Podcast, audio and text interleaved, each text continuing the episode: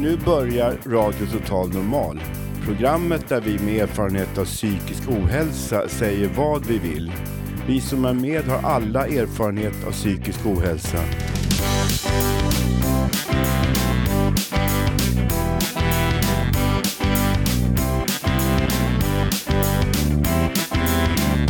Du lyssnar på radio Total Normal. 101,1. Totalt Normal. Radio Total Normal, torsdagar från två till halv fyra. Vi livesänder med publik från Götgatan 38 i Stockholm. Kom hit och lyssna. Här är alla röster lika värda.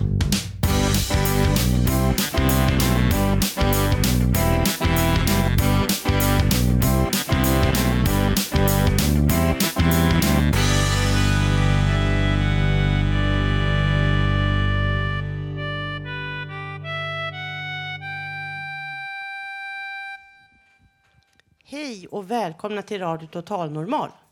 Nu är vi här igen, hos er i eten. Vi har en en och en halv timmes underbar gemenskap tillsammans med många, många spännande och fina inslag. Vi ska till exempel höra ett reportage från UNN-redaktionen och vi har en gäst här från Ångestsyndromföreningen som ska berätta lite för oss om sin verksamhet. Och även andra fina liveuppträdanden i musik och dikt. Jag som är dagens programledare heter Lisa. Vi ska börja dagens program med att lyssna till livebandet Golden Jinx. Varsågoda!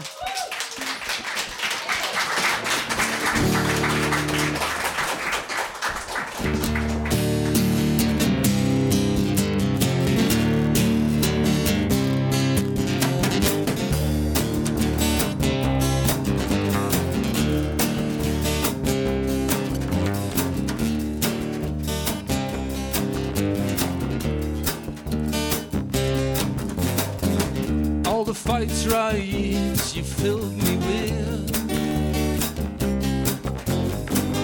all the trouble all the time.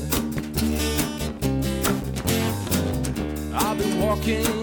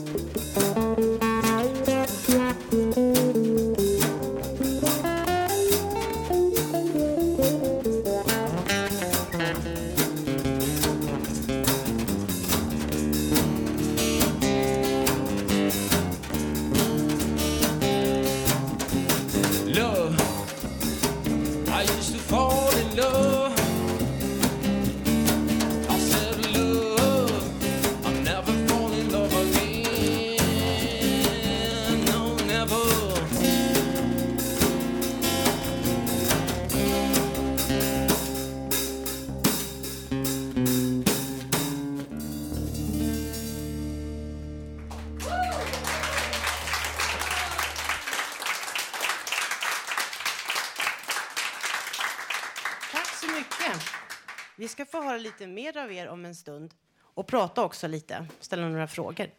Men nu så har det blivit dags för att släppa fram dagens gäst, Lena Huss, som kommer från Ångestsyndromsällskapet. Det är vår medarbetare Anki här på radion som ska intervjua henne. Varsågoda. Sådär, nu har jag en mikrofon här. Hej Lena Hus. Ehm, ja, vi fick höra att föreningen heter Ångestsyndromsällskapet, men ni har bytt namn. Ja, vi har faktiskt gjort det. Sen förra året så heter vi Ångestföreningen. Vi har valt att behålla bokstavskombinationen OSS för att den är så inarbetad. Men numera heter vi Ångestföreningen. Vi tycker det är mer rättvisande för vad vi faktiskt sysslar med. Vad är det för en förening, Lena? Ja, det är en förening som framförallt drivs av brukare. Och eh, väldigt mycket av vår verksamhet, till att börja med, allt bygger på kamratstöd och hjälp till självhjälp kan man säga. Det är grunden, ideellt arbete och att vi stöttar varandra. Det är en förening dit man får komma och känna igen sig, känna gemenskap. Eh, ungefär som ni gör här på Fontänhuset. Vi har ett öppet hus varje torsdag dit man kan komma och sitta och ta en fika och umgås och prata tillsammans. Sen jobbar vi också väldigt mycket utåtriktat med att sprida information om ångestsyndrom av olika slag. Vi jobbar intressepolitiskt som det heter, alltså med opinionsbildning, att motverka fördomar, att se till att samhället tar hänsyn till människor med psykiska problem till exempel. Eh, ångest, det kommer ju det tyska ordet angst som betyder rädsla. Kan man säga att ångest är att vara rädd? I grund och botten är det ju exakt det det handlar om. Det är kroppens försvarssystem. Eh, ångest är ju inte bara negativt, det är något positivt. Det har ett överlevnadsvärde. Vi ska bli rädda, därför att då sätter vi oss i säkerhet om det finns några faror. Det är bara att om man har ett ångestsyndrom, då är det här larmsystemet påkopplat antingen hela tiden eller också för högt uppskruvat så att säga. Så man blir väldigt rädd för kanske ingenting. Katastroftankar, man, man föreställer hemska scenarier. Och framförallt så ligger rädslan på en väldigt mycket högre nivå än vid vanlig oro. Ja. Eh, det finns eh, lite olika typer av ångest, har jag förstått. Vilka är de olika huvudgrupperna för ångest? De grupper som vi jobbar med, eh, ångest kan ju ingå som en del i väldigt många olika problem. Men det vi jobbar med det är i första hand paniksyndrom, det vill säga att man får tillfälliga attacker och svår skräck utan förvarning och utan egentlig förklaring generaliserad ångest som betyder att man är ständigt orolig, ängslig, har ett uppskruvat varningssystem hela tiden. Och sen den tredje gruppen som är den senast tillkomna, det är social ångest som förut kallades social fobi. Alltså att man i sociala situationer, kanske vid en måltid, vid en arbetsplatssituation, ute på stan eller så, man, man tycker att det är jobbigt med andra människor. Ja. Eh, jag har läst en bok som handlar om ångest som heter Fri från oro, ångest och fobier. Råd och tekniker från eh, kognitiv beteendeterapi. Den är skriven av Maria Farm Larsson och Håkan Visung. Och det var en jättebra bok. Alltså man fick verkligen veta mycket om de olika typerna av ångest som du nu precis berättar. Och också tips om vad man kan själv göra och när det kanske behövs att man behöver lite hjälp av en terapeut till exempel. Har du några fler tips vad man kan läsa för böcker eller något annat som man kan göra för att lära sig mer om det här? Mm. Boken du nämner det är en sån här väldigt praktisk och bra grundhandbok som man kan ha väldigt mycket nytta av ja. som ett redskap i vardagen att hantera sin ångest och, och den finns i pocket dessutom, så är den ja. billig. Ja, 39 spänn på nätet eller något. Ja. Eh, sen har vi på vår hemsida en litteraturlista med massor av olika bra böcker. För det finns ju ganska mycket böcker på det här temat. Och en del är ju kanske inte så jättebra. Eh, en del är väldigt flåshurtigt och sådär. Men, men vi har sammanställt de böcker som vi tycker är förståndiga och lagom lättillgängliga. Så att om ni går in på vår hemsida som är www.angest-stockholm.se då kan man hitta en länk till vår litteraturlista. Bra. Finns det något annat? Man kan, du eh, berättade lite för mig om internet. Berätta lite mer för publiken. man kan söka hjälp på internet? Ja, på senare år så har det kommit något som heter internetpsykiatri. Och det finns faktiskt också att hitta via nätet, då, internetpsykiatri.se. Och det kan låta väldigt opersonligt, men det är det inte. Det är behandling över nätet. Man kan gå in och anmäla sig själv. Alla som anmäls blir emottagna för ett bedömningssamtal. Ursäkta. Och de flesta får också hjälp. Och då får man en personlig terapeut. Det handlar inte om att man sitter och kommunicerar med ett dataprogram, utan det är en person som svarar på frågor. Man kan skicka mejl, man kan få svar. Och man får praktiska övningar som man kan göra själv. Det kan säkert vara jättebra om man har so social fobi, kanske inte vågar gå ut och så. så tänker jag mig att det är säkert ett jättesmart sätt att få hjälp ändå av någon som svarar kanske på frågor man har och funderingar man har. Precis, det finns ju två väldigt stora fördelar. Och det ena är ju så att man kan alltså få hjälp även om man har svårt att ta sig ut. Och behandlingskapaciteten blir ju väldigt mycket högre eftersom man kan ta emot mycket fler personer via nätet. Tack så hemskt mycket Lena. Nu vet vi lite mer, eller hur? Ja. Och jag vill, jag vill,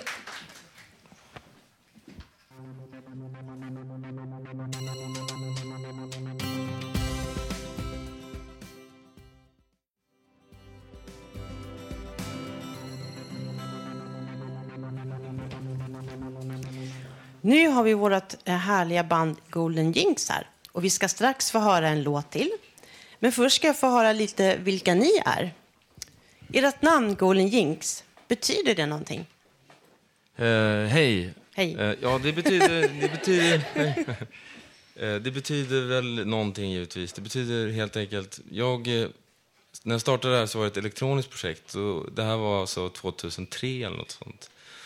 Och eh, tanken bakom Golden Jinx, det är alltså, den översatt upp till, engelsk, eller från, till svenska, eh, det, Gyllene förbannelsen. Och eh, det kanske man kan begripa själv då, liksom att eh, ja, den här världen och ja, sådär, pengar och materiell och vet, hur det fungerar och vad som värderas mer än mänskligheten. Mm. Mm. Ja, ni har ju gjort en skiva, som har, ni, ni har gett ut en skiva.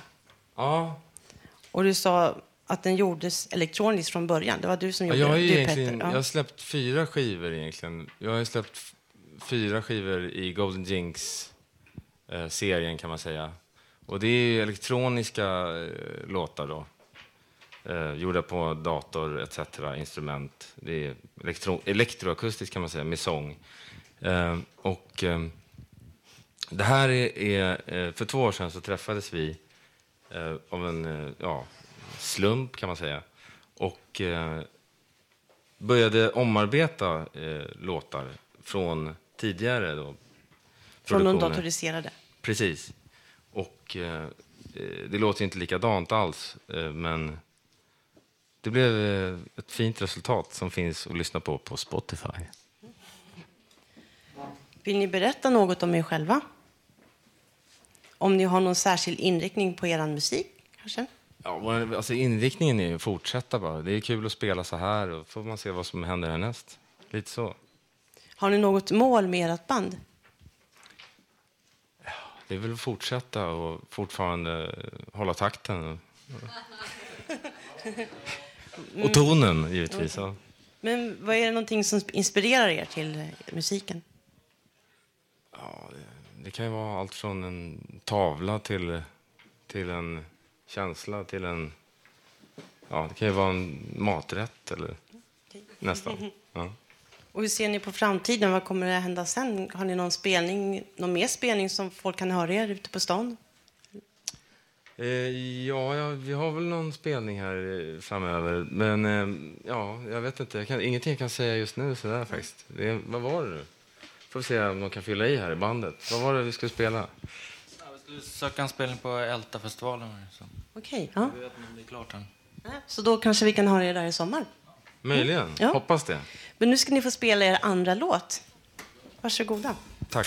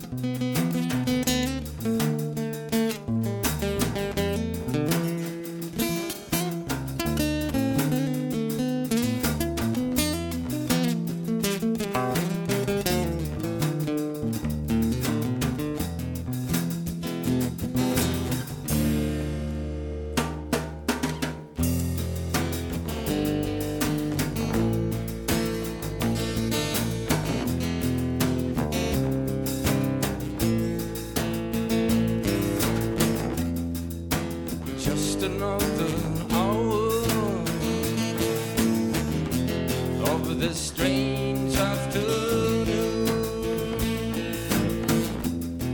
I'm waiting for the sun. Say it's going down soon. Just another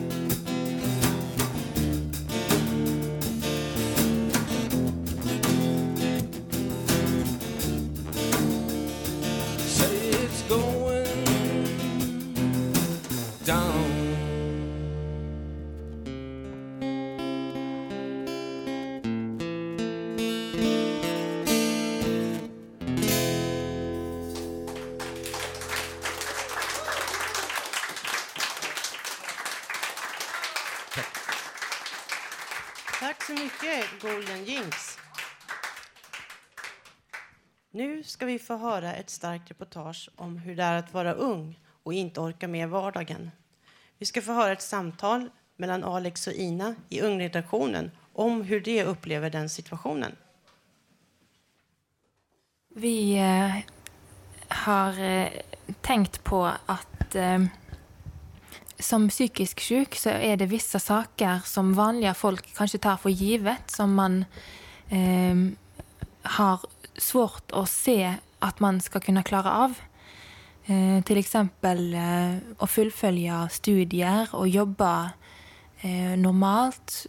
Kanske att hitta en arbetsplats som, som vill acceptera en. Eh, det här med att bilda familj. Tänka sig att man ska leva tillsammans med någon som, som ska uthärda det här tillsammans med en. Eh, och det är ganska stora frågor som kan vara eh, svåra att, att tänka igenom på egen hand och tillsammans med andra för också den delen. Ehm, Men det är frågor som berör eh, starkt. Och därför tycker vi att det är viktigt att ta upp det. Jag förknippar de här frågorna och funderingarna med väldigt mycket frustration och bitterhet som jag personligen känner. Någonting som vi pratade om det var att eh, de här problemen med att man ständigt jämför sig med jämnåriga, och hur de har det, vad de klarar av, hur deras liv ser ut. Mm, det kan vara svårt att acceptera att man måste brottas med de här frågeställningarna. Och eh, eh, för min egen del så, så tycker jag det är lättare att, att bara förneka hela, eh, hela situationen ibland och bara tänka att ja, men, till nästa år då är jag helt frisk, då är det inte något problem längre. även, om man, även om man vet att det inte är så, så, så måste man ibland bara eh, glömma bort saker för att få lite paus ifrån sitt eget grubblande. Så jag har ju haft väldigt långa ibland perioder när jag har helt kunnat koppla bort de här tankarna och just där som, som du säger, alltså att man förnekar hur det är. Men det har ju varje gång slutat med ett eh, brutalt uppvaknande. Till exempel eh, det här med att prova eh, en utbildning. Nu mår jag jättebra. Jag ska minsann studera, nu ska jag sätta igång igen. Och sen så aj då, det här funkade ju inte. Det där är ju väldigt plågsamt att behöva uppleva det. Jag tänker att det är en typ av sorgprocess som kanske aldrig någonsin går över. För att om man till exempel förlorar någon som är nära så vänjer man sig vid att de inte finns där längre. Man hittar, eh, hittar kanske andra som kan till dels ta deras plats eller andra saker man förlorar kan man komma över. Men det med att ha en psykisk sjukdom måste man leva med hela livet. Och eh, man brukar ju prata om olika eh, faser som man går igenom i sorgarbete. Och man har funnit ut att det går inte bara framåt, att man tar en fas i taget och sen är man klar. Men det går ofta fram och tillbaks. Och jag tror särskilt det gör det för oss som är psykiskt sjuka för att man, precis som du säger, eh, plötsligt blir påmind igen och igen. När man tror att man kanske klarar av någonting. Eh, så åker man tillbaks. Någonting som, eh, som jag tröstar mig med och försöker tänka, det är ju det som min eh, läkare har sagt till mig, nämligen att just nu så är jag i en fas där jag behöver vila ut och eh, få tid att komma tillbaka med nya krafter. Och det här kan ta det här kan ta fem år i värsta fall. Det kanske till och med... Eller ja, det, det, kan ta ännu längre tid. Det kan ta kortare tid. Men det är alltså en fråga om flera år. Och det jag tänker då det är att ja, men, då är jag närmare 40 år när jag är redo att sätta igång igen med studier eller arbete eller, eller så. Och eh, då har ju halva mitt liv gått kan man väl säga. Det är fruktansvärt bittert att tänka på det här. Men det, men det är ju ändå ett hopp jag har då att, att eh, det ska vara så här, att jag ska läka med tiden då. Vi pratade också lite om det här med att eh, sänka ribban för sig själv. Ehm, för det är lätt att ha väldigt höga eh, krav och ambitioner i sitt eget liv. Um, och det kanske man får sänka och prova att vara nöjd med eh, och uppnå mindre än det man kanske i utgångspunkten tänkte sig. Och det kan ju föra till att man kanske blir mer likgiltig. Men också kan det väl vara ett sätt att, att acceptera sig själv lite mera.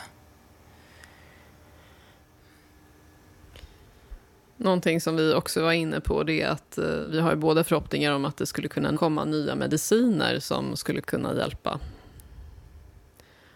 Men jag, jag har ju gått igenom eh, ja, snart sagt halva FASS och jag har papper på att jag är medicinskt färdigbehandlad. Och eh, det är alltså så att mediciner biter inte på mig men någonstans så har jag ändå ett hopp om att någon gång så kommer det komma någon ny fantastisk medicin som, som kan hjälpa mig. Och eh, det där hoppet har jag inte gett upp än. Jag har ju mått dåligt i väldigt, väldigt, väldigt, väldigt många år och eh, det är klart att det är någonting som har tröttat ut mig. Just nu så är jag väldigt, jag känner mig väldigt trött och sliten. Men det är också sådär att eh, med åldern så kommer ju också förmåga att sätta saker och ting i perspektiv på ett sätt som jag inte hade för, ja, kanske bara fem år sedan då eller tio år sedan. Eh, så idag så har jag mycket lättare att eh, tackla motgångar när jag känner då att jag orkar inte det här och det här. Jag, jag får ge upp det. Då är, då är det mycket lättare än vad det var förr.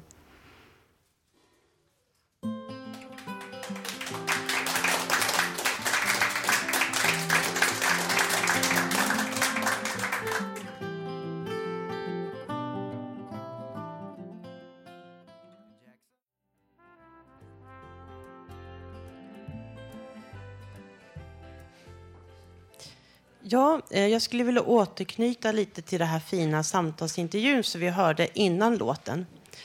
Eh, och jag har tänkt lite själv på det. Jag har ju också haft de här känslorna. Men jag vet nästan säkert att det finns samtalsgrupper om det här på olika psykiatriavdelningar. Och även om psykiatrin ofta har dåliga resurser så är man medveten om att det här är svåra frågor för många kvinnor som har psykisk ohälsa. Det har jag själv varit med om eh, att de har uppmärksammat och jag har gått i psyk ja, på psykiatrin på samtal där.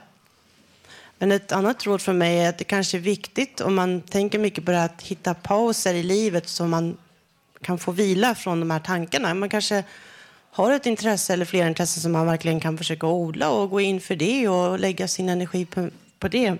Ja, för mig så har det varit musiken i mitt liv, att jag har försökt verkligen ja, utveckla det intresset. Men jag har tänkt eh, om, om det är någon som känner igen sig i det här och att vi skulle kunna ha en publikdiskussion. Eh, är det någon som har tänkt på det här som vill säga någonting? Eh, ja, hej. Eh, Marika som också jobbar på Ungredaktionen. Eh, och jag kan känna igen jättemycket. Alltså jag vill bara säga först, eller tacka Alex och Ina att det var ett jättestarkt och jättefint eh, inslag. Och det är saker som jag känner igen och har tänkt mycket på. Um, och den här liksom frustrationen över att, att det ibland känns lite meningslöst att göra upp några planer för att man inte vet riktigt om man kommer klara av att fullfölja en utbildning eller ett jobb och så vidare. Uh, och jag tror att det någonstans också måste ske någon slags omstrukturering. Alltså det är väldigt stort, men omstrukturering i, sam, alltså ja, i hela samhället. För att det är många, det känns som att det blir fler och fler som kanske inte klarar av att arbeta på de premisser eller studera på de premisser som finns nu men som skulle kunna göra det under andra förhållanden och med annan hjälp än vad som erbjuds idag. Mm.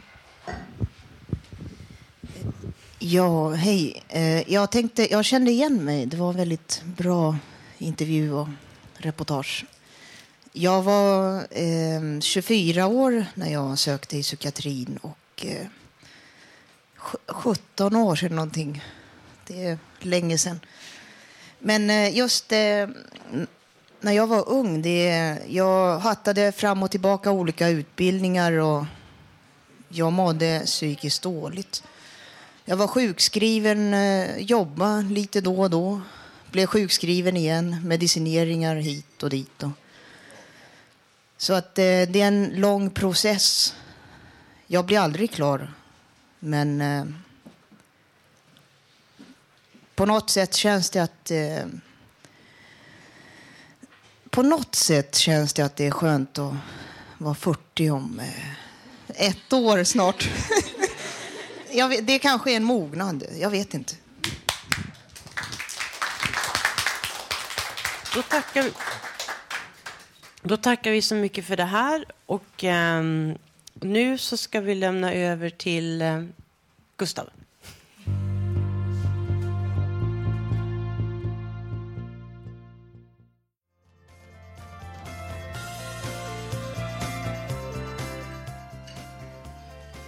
Och nu ska vi lämna över till Lars V som ska göra några imitationer.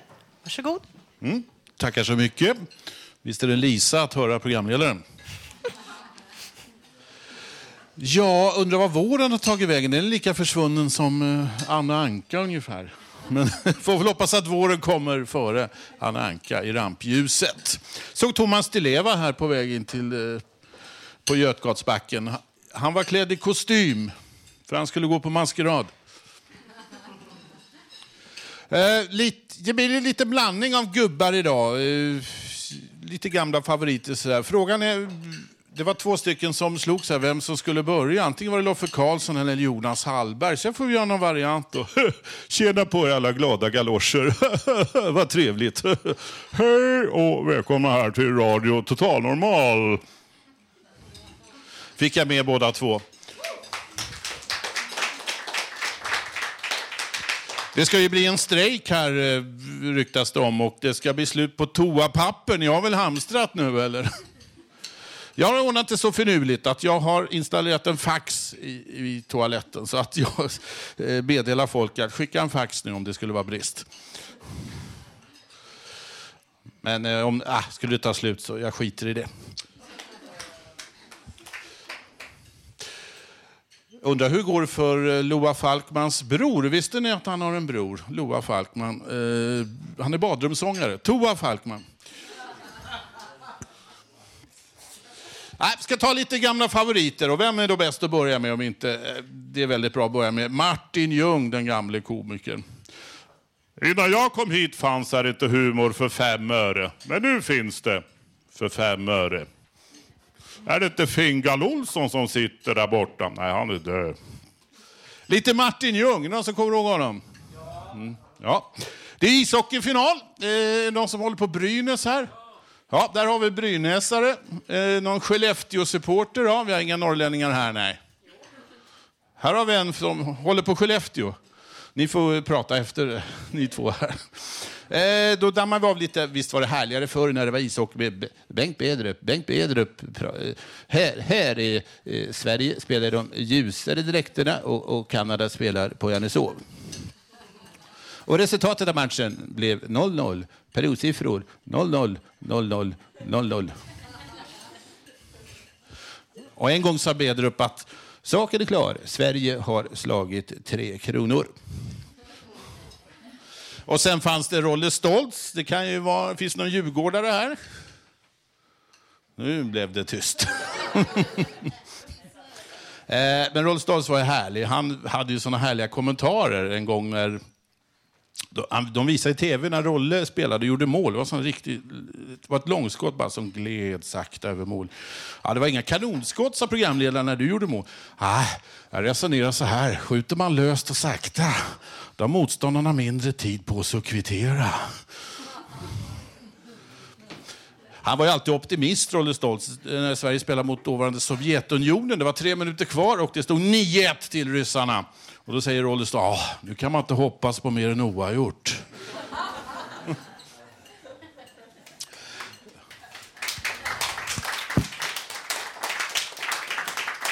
Det finns ju tre stycken stora livsgåtor. Det ena är ju eh, när slutar universum?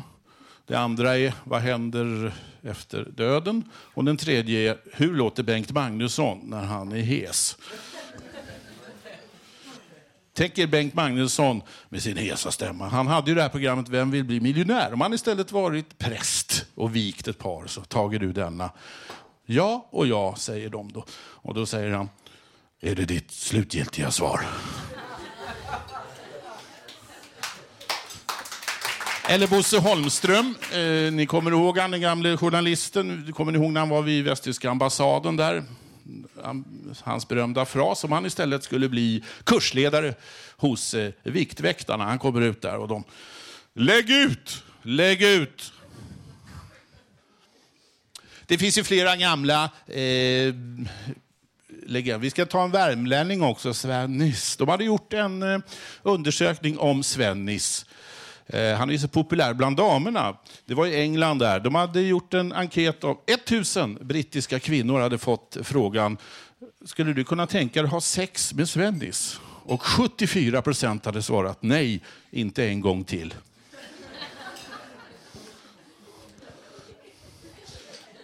Jag måste berätta om min morbror. Han är från Örebro. Nu vet jag en här som är- är specialist på Örebro-dialekten. Hon sitter där borta. Örebro. Eh, han har varit i Stockholm två gånger. Den Ena gången var på 50-talet och sen eh, var han här för några år sedan. Och då hade han frågat någon i Stockholm.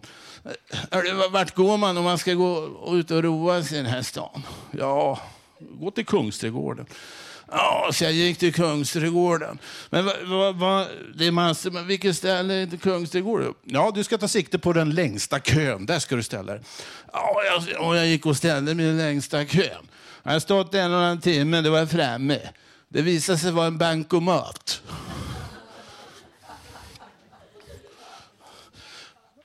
Hans Villius, eh, om han skulle sammanfatta hur eh, det var idag och hur det var förr, då skulle han ungefär eh, låta så här.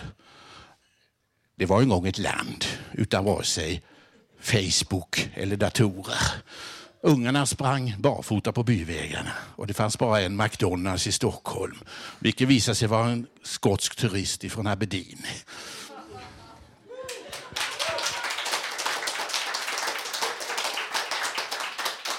fick en, en liten request, som det heter på svenska, eh, om ehm, att jag skulle dra den där med... Jo, drottning Silvia ska ju vara med i nästa års melodifestival. Och då ska hon framföra låten Fångad av en ordblind.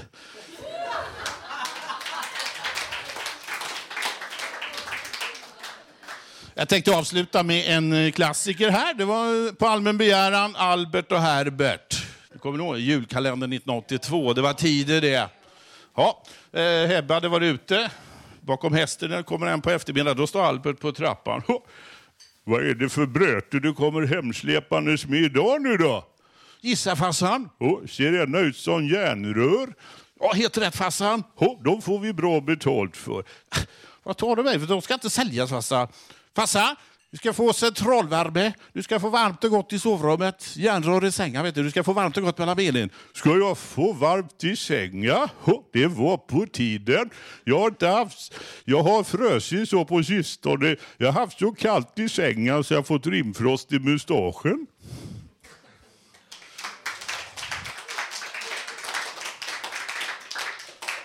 Ah, nu överdriver du farsan. Nu ska du inte vara kitsibutta Hebbelele. Nu ska pappa gå och fräsa upp lite blodpudding. Tack för mig.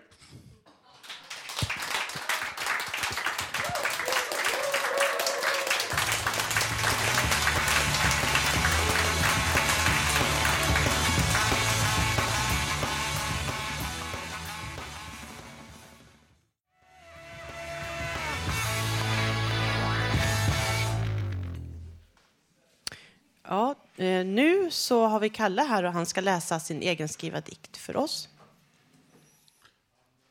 Glömda oasers gåtor. Då solen föll bland böljande sanddyner tycktes med ljuset tala om glömskan av tanken. Längre fram om eftermiddagen då allting kom i rytmer, så, som minnet av en bortglömd vän, så antog öknen en mantel, en sammetsmantel av bortglömd visdom. Och drömmen om denna blev till den säljet som långsamt förde tanken till glömda oasers gåtor. Och jag fann mig snart på vandring i en värld som tycktes välld av gudomlig sammet och som långsamt uppenbarade en plats där susande palmer drömde vid vattenspeglar, lika hemlighetsfulla som evighetens egen sömn och vars mysterium bara kunde anas av den som visste att all verklig visdom hade ett vilande drag och som just därför lika gärna kunde tala med glömskans tecken. Och allra helst på platser som denna, som alltmer tycktes övergiven sedan urminnes tider. Som genom en slöja framträdde här fallna stenruiner. Överallt en slags stilla kamp med gröna slingerväxter. Och längre bort vid det som tycktes som resten av ett gammalt tempel. Där såg jag brutna marmorkolonner i en, uppgiven, i en uppgiven längtan efter himlen. Som teg liten omutlig härskare under en evighetslång tystnad. Bara någon gång avbruten av vinden, som försiktigt krusade ytan av ett vatten, där en bruten bild av solen kom att glittra likt en avvaktande gudom, kanske i väntan på ett svar. Och i all sanning, detta var en märklig plats där allting tycktes tillhöra en förfluten värld och där tystnaden tycktes tala likt resterna av en gammal andakt, lika hemlighetsfull som de osannolikt graciösa djurarter som fortfarande levde här och vars kävliga gåtfulla rörelser aldrig tycktes tagna ur en långsamt framspunnen dröm. Och jag såg ödlor vakna till liv på stenar dränkta i ett sagolikt solljus. Och längre bort vid det som tycktes som ingången till en gammal grottvärld och där stenbumlingar föll till marken. Där såg jag leoparder lämna klipphällen med samma märkligt mjuka rörelse som visdomen själv. Till sökaren närmade sig sanningen i en än så länge okänd värld och som just därför krävde en barfotavandring på platser där bara glömda sanningar skulle kunna leda vägen. Och jag fann mig själv på en sådan vandring genom grottliknande vall där luften blev allt svalare och atmosfären allt mer påminner om barndomens skattkammarvärldar. Där allt liv var präglat av himlens sällheter och som just därför slutligen ledde till en öppnare plats. Där allting tycktes vila i en överjordisk stillhet och där en ensam sagoprinsessa omgiven av kattdjur och, ro, och rofyllt lutad över ett kristallklart vatten. Leende begrundade spegelbilden av himlen. En morgon då själens frigörelse ur sinnlighetens fängelse tycktes förverkligad av det som bara måste ha varit kärleken till gudomligheten själv och då allting tycktes förtrollat av en andlig rikedom. Så tycktes allting blivit till ett skådespel vid det vatten vars visdom var en väntan på den vandrare som kom längs övergivna vägar och som därmed själv kom att teckna den eviga sanningens seger över tiden i tecken bortom tanken. Till sökaren glömde själv att vägen var den verkliga gåvan att kärleken härigenom kom att söka sig genom glömskan av en spegel. Jag ska låta sällheten bli till den andliga vind som för andra vandrare till samma mål. Tack.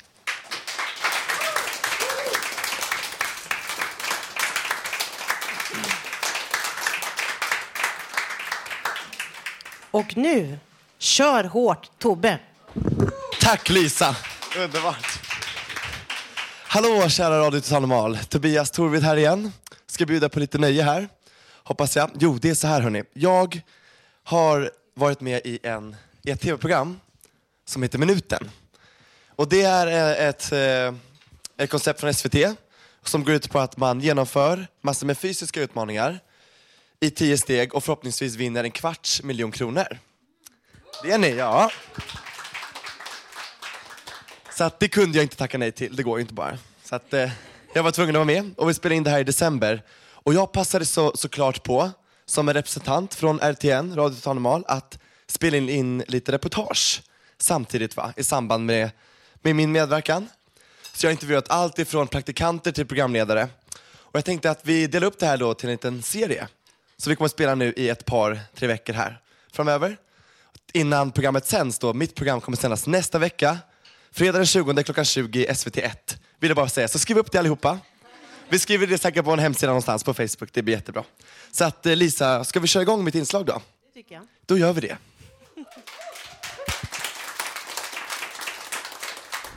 Hallå allihopa som lyssnar. Gissa vart jag befinner mig nu. Jag sitter i Frihamnen i magasin 7 på Gärdet i en loge med mitt namn på, Tobias Torvid. Och vi ska precis spela in Minuten. Och det är för SVT. Och det är ett spelprogram där man ska utföra massor med knäppa utmaningar på under en minut. Klarar man det vinner man pengar. Och gör man inte så åker man ut. Mina förväntningar på dagen är skyhöga. Vi kör! Ni kommer få följa med mig hela dagen och så får vi se vad som händer. Det är dags för tv-äventyret Minuten med Tobbe. Häng med! Åh oh, herregud, oj, jätteflög! det, oj det, det är alltså en fågel i studion hörni. det är en fågel i studion. Den flög nu ur logen. Lilla kolibrin är med mig idag, det känns underbart. Hallå flickor! Här har jag två praktikanter, vad heter ni? Annie. Och Felicia. vad är er uppgift i produktionen? Att eh, fixa upp tävlingarna så tävlande får träna innan de går upp på scen. Vad kul, hur kommer det sig att ni är här? Vi har praktik här. Ah, så ni är praktikanter, från vilken skola? eh, Mediegymnasiet i Nackastrand. Okej. Men hur känns det liksom att, att göra det här? Det är ju sista dagen så jag tror väl att det kommer gå jättebra som alla andra dagar. Tror ni att jag tar världsrekordet? Ja. Klart det gör. Ja, tack så mycket tjejer, kram på er, kramkalas, kram. Underbart. Tack så mycket. Vi ses. Hej. Dutt, dutt, dutt. Eller hur var det? Nu sitter jag här i sminket i, eh, på minuten här i produktionen. Och vem har jag som pillar på mig här? Tove. Tjena Tove. Vad gör du här och hur kom det sig att du är här? Eh, för att jag brukar jobba med TV. Och sen så ringde Helena och frågade, Tove vill du jobba med Minuten? Och då sa jag, ja visst, vad roligt. Vem är Helena? Hur känner du henne? Eh, Helena är projektledare. Det är hon som bokar oss sminköser till olika program. Så vi har jobbat tidigare. Varför tror du hon valde dig framför de andra? Det var ingen annan som kunde. Nej, jag ska. Ödmjuk. ja. Hur länge har du hållit på och sminkat? Mm, Jag är inne på mitt sjätte år. Hur gammal är du får man fråga? 24. Wow. Så det innebär att du höll på under gymnasietiden, eller hur funkar det? Eh, när jag tog studenten när jag var 17. Och sen i sminkutbildningarna väldigt korta, eller ett halvår, gick jag. Och sen började jag assistera direkt. Men vad kul, hur tycker du jag blev då till slut? Hur känns det? Nej men, det var ju så bra grundmaterial. Så Åh, kram på dig, vad fint. Ja, men tack. det blev ju bra, det visste vi från början. Det visste vi. Nu kollar jag på mig själv i spegeln och jag kan ju instämma. Det känns jättebra. Du har gjort ett jättefint jobb. Kör hårt Tove. Du och jag kommer ses lite här under dagen och eh, high five. Gött. Hallå, nu är vi ute och går. Vem har vi här vid min sida? Här har du en programledare som är i full fart. Full fart. Vi tar henne bara snabbt så här på vägen. Vad heter du förresten, för de som inte vet? Ja, Malin Olsson heter jag. Malin Minuten Olsson nu. Ja, men det är fint. Ett epitet liksom på dig. Det är underbart. Malin, lite snabbt så här, vad har du för förväntningar på, på kvällen? Nej men det ska ju bli fart och fläkt här ju. Du ska ju vara med här Tobias. Exakt, det vet ni. Jag ska vara med här. Vad tror du om mina chanser då, Malin? Jag tror du kommer gå långt. Bara du har glädje och liksom eh, ett go så kommer det funka hur bra som helst tror jag. Är det ditt- ditt tips till mig då? Att ha glädje och go? Något mer du kan säga som en spark i baken? Ja, och liksom försöka hålla sig lite cool. Du har mycket energi Tobias. Det är bra så här, när du känner att det är en tävling som ska vara lugn och fokus, då måste du hitta lugnet och fokuset. Kommer du hjälpa mig att hitta det? Självklart. Underbart Malin, dig kan man alltid lita på. Nu ska du få en mygga på dig. Och sådär, och, och ja men gud vad spännande. Här ser vi hela studion liksom och sådär. Vad tror du om publiken ikväll då Malin? Ja, publiken brukar alltid vara helt fantastiska, de är så grymma. Men vet du varför de är det? Varför gör de det? Dels för att de har det i sig, men vi har en jättebra publikvärd som plockar fram de här publikinstinkterna i dem och det är Peter. Peter Rylander som står där borta. Honom tycker du ska snacka lite med också. Absolut, honom måste jag rycka verkligen. Det låter ju skitbra det. Fråga honom om alla, alla sådana grymma pu- publiktips, hur man får igång. Exakt, för jag vill också få igång publiken på något sätt. Liksom få, få dem att hjälpa mig att hjälpa liksom allihopa sådär. Tusen tack Malin, lycka till ikväll och eh, du och jag kommer glänsa på scenen och vi får liksom eh, ta energi av varandra och vi, det här kommer bli jättekul kväll. Eller hur Malin? Detsamma, alltså lycka till önskar jag dig. Du ska ju vinna pengar här nu så nu är det bara att köra hårt. Så hårt. Okej, ett sista woo, på tre. Ett, två, tre. Yay! Härligt Malin, tack så mycket. Hallå Peter. Hallå killen! Hejsan, får jag ta, ska vi se här om vi är på. Hallå hallå? Jag tror att vi är i rullning. Får jag ta lite snabbord med dig? Vem är du? Peter är publikcoachen och ser till att stämningen och energin i publiken verkligen är på G. Gud vad roligt, men då måste jag bara fråga dig, vad, har, vad är dina tips för att få igång den här massan av folk så att de liksom skriker och bara peppar liksom i, i takt? Ja, tipsen är att försöka coacha dem på rätt spår och då får man försöka använda hjärna och hjärta i en god kombination och lägga på lite krut och energi på det. Förmedla budskapet om hur viktigt det är att vi sprider kärlek och glädje i studion så att den kokar. Gud, det låter ju proffsigast. Du har gjort det här mycket kan jag tänka mig, eller? Det har blivit några gånger och idag är det en riktigt viktig omgång.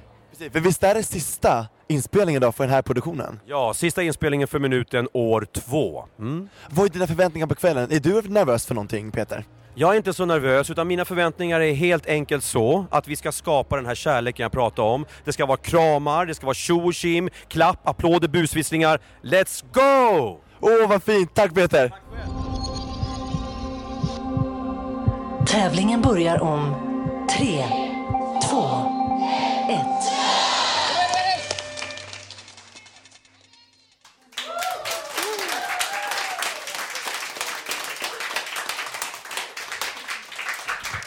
Tack så mycket, Tobbe, för ditt, för ditt reportage. Och nu ska vi få höra lite musik av Hasse. Varsågod, Hasse. Ja, jag heter Hasse Kvinto och jag ska framföra en egen melodi som jag ska vissla som heter Nya dimensioner.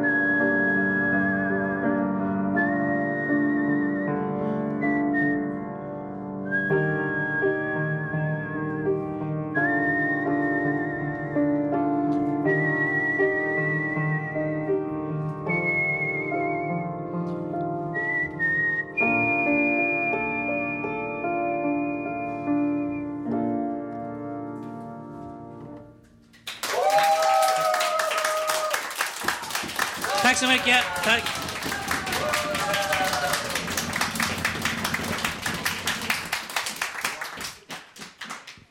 Tack så mycket Hasse. Nu har det blivit dags för våran egen huspoet. Varsågod. Ja, hej igen. Nu tänkte jag få läsa en dikt för det känns så bra att få uttrycka, uttrycka sig. Det är en favoritförfattarinna jag har läst förut också. Harun Boye har jag valt en dikt idag. För diktsamlingen För trädets skull. Det är en liten kort. Det låter så här. Ingenstans heter den. Jag är sjuk av gift. Jag är sjuk av en törst till vilken naturen icke skapade någon dryck. Ur alla marker springer bäckar och källor. Jag böjer mig ner och dricker ur jordens ådror, dess sakrament. Och rymderna svämmar över av heliga floder. Jag sträcker mig upp och känner läpparna våta av vita extaser. Men ingenstans, ingenstans. Jag är sjuk av gift. Jag är sjuk av en törst till vilken naturen icke skapade någon dryck. Tack.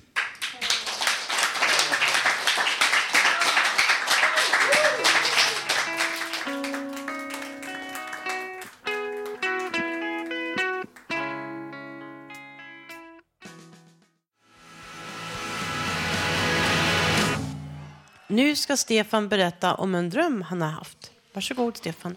Ja, tack Lisa. Jo, jag skulle vilja berätta om en dröm som jag haft. Och I verkligheten är det ibland svårt att hitta rätt arbetsplats. Man försöker med diverse arbetsträningar och praktikplatser. Lite så här som jag har varit inne på tidigare inslag också idag. Men i drömmen kan det gå annorlunda till. Eh, jag, jag var på en teater där jag jobbade. Jag skulle jobba som praktikant och egentligen gå bredvid någon sorts vaktmästare. Men min handledare såg jag inte skymten av utan eh, jag fick försöka jobba på självständigt så gott jag kunde. Bland annat tänkte jag göra en skylt inför en ny föreställning. Jag gick runt där i lokalerna och letade efter material till den här skylten. Eh, Ja, jag gick från rum till rum och i ett rum jag passerade hade några skådespelare i samling. Det var en grupp med flera kända namn och jag gick, för, gick förbi försiktigt i bakgrunden eh, och hälsade på dem. Eh, och åtminstone minns jag att jag träffade och pratade med Börje Ahlstedt. Han dök upp där. Eh, den här teatern, miljön där var ett, liksom, den låg som på en ö. Huset var pampigt och inrymt i en gammal byggnad. Lite som Dramaten. Och det omgärdades av eh, välklippt gräs och någon sorts å där det gick en eller flera broar över. Jag befann mig i det området utanför teatern och skulle hitta någon bra plats att sätta upp skylten på tänkte jag.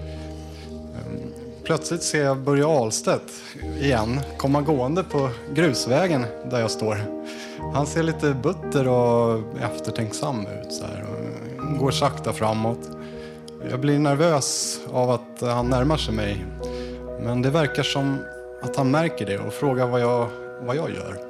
Jag säger att jag försöker hitta en bra plats för en skylt. Eh, han säger med lugn röst att eh, han såg att jag var nervös. Och det spelar inte så stor roll vad du sätter skylten.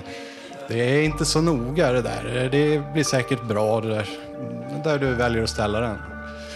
Han säger hej och går sedan sakta vidare och lika eftertänksam iväg bortåt på grusvägen. Och när jag gick över en av broarna, bron som ledde till att jag vaknade, så kände jag mig först lättad i drömmen och även lugn och avslappnad när jag vaknade.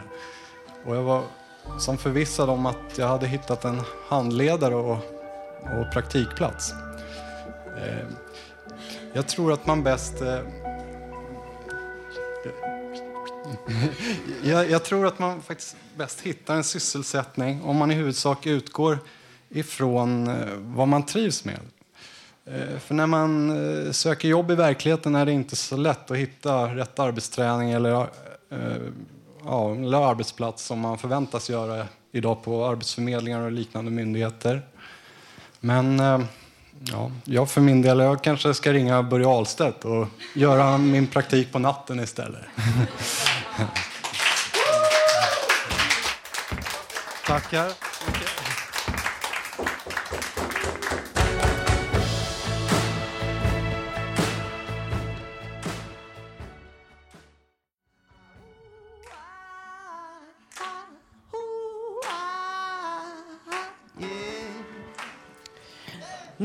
Så kommer Robert med en icke musiksatt sångtext. Varsågod Robert. Ja, tack. Det är här som vanligt. här. Jag ska ta en liten lite citat ur verkligheten. Eh, ska jag till det lite grann. Att mor är blöt, far är ett nöt och Bo är söt. Men vad säger man då om eh, den ostronautomat som jag försöker som jag har gjort till en sångtext här, så kanske lite udda. Börjar då. Vad säger man då om den salta grabben? Det är inte en vanlig kille. Vad säger man om grabben med salt? Vad säger man om den salta skrinken? Ja, hi och hå, ja, hi och hå. Det är inte en vanlig skrink. det är en ostronautomat. Det är inte en vanlig skrink. det är en ostronautomat. Vad säger ni om den salta grabben? Terapeuten är inte helt vanlig. Det är en ostronautomat. Det är inte en helt vanlig terapeut. Det är en ostronautomat. Ja, hi och hå, det är en ostronautomat. Ja, hi och hå, en ganska vanlig ostronautomat. Hi och hå. Vad fan kallar ni mig shrink? Min terapeut för en ostronautomat. Vad fan, det är ju havsostron. Godis, godis. Det är grekisk krubb. Kultmat, lite salt och vitpeppar. Terapeuten är inte helt vanlig. Det är en ostronautomat. Det är inte en helt vanlig terapeut. Det är en ostronautomat. Godis, kultkrubb. Ja, hi och hå, ja, hi och hå. En ganska vanlig ostronautomat. Ja, hi och hå, ja, hi och hå. En ganska vanlig ostronautomat. Hi och hå. Sen tar vi andra versen då. Vad säger ni om vår ostronautomat? Vad säger ni om vår ostronautomat? Det är inte en vanlig shrink, det är en ostronautomat. Vad säger ni om den salta shrinken? Den är inte helt vanlig shrink. Det är en ostronautomat. Men det är en ganska vanlig ostronautomat. Jag är en ganska vanlig ostronautomat. Jag hi och hå, jag hi och hå. Ja, det blir mycket hi och hå här. En ganska vanlig ostronautomat, hi och hå. Ni får tänka på att det ska alltså vara en sångtext. Så att det... Men vad säger ni om den salta skinken? Man kan väl inte kalla min skink vanlig? Ingen, inte vanlig skink, Men en ganska vanlig ostronautomat. Terapeuten är helt, inte helt vanlig. Det är en ostronautomat. Det är inte en helt vanlig terapeut. Det är en ottonautomat. Jag har en ganska vanlig ottonautomat. Inte helt standardiserad hjärnskrynklare. Men en ganska billig vanlig ottonautomat. Ja, hi och hå, hi och hå.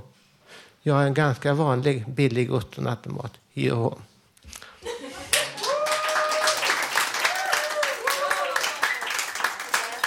Nu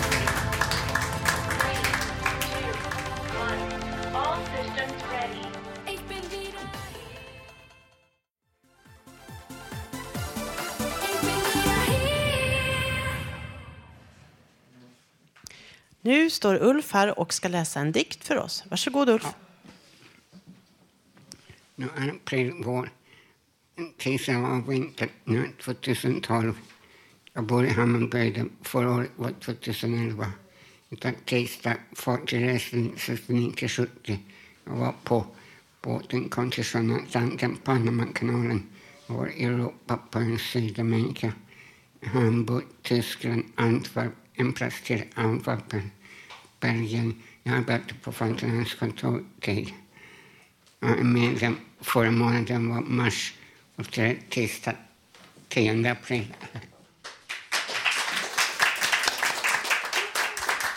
Tack så mycket Ulf. Ja, nu har vi kommit till slutet av vår sändning. Eh, vi har fått höra en stark samtalsintervju från vår ungdomsgrupp och vi har fått veta lite om Ångestföreningen. Vi har fått höra bra livemusik av bandet Golden Jigs och vi har haft en underbar publik.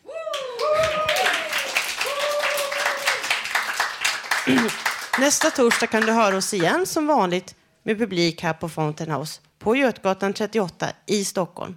Fram till dess kan du lyssna på oss på webben www.radiototalnormal.se. Där kan du också skriva i gästboken, komma med förslag och gå in på vår Facebook-sida och titta på bilder.